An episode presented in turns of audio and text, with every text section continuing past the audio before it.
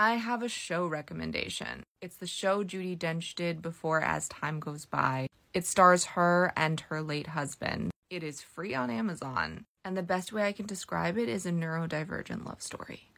Now, that word didn't exist then, or at least wasn't known by the public, but that's what it is. Every episode makes me feel more valid in who I am than the previous episode. I think my favorite episode is when the two leads host a dinner party. They have to leave in the middle of it. They come back, and the two couples they invited over became best friends but only while they weren't there. It's validating to feeling lonely. It's validating to finding love a little later in life.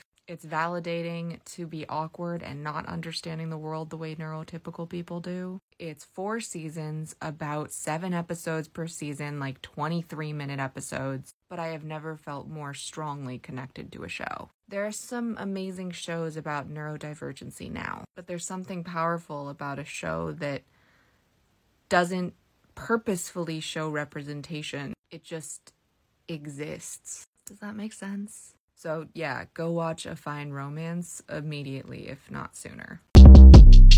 Short Cast Club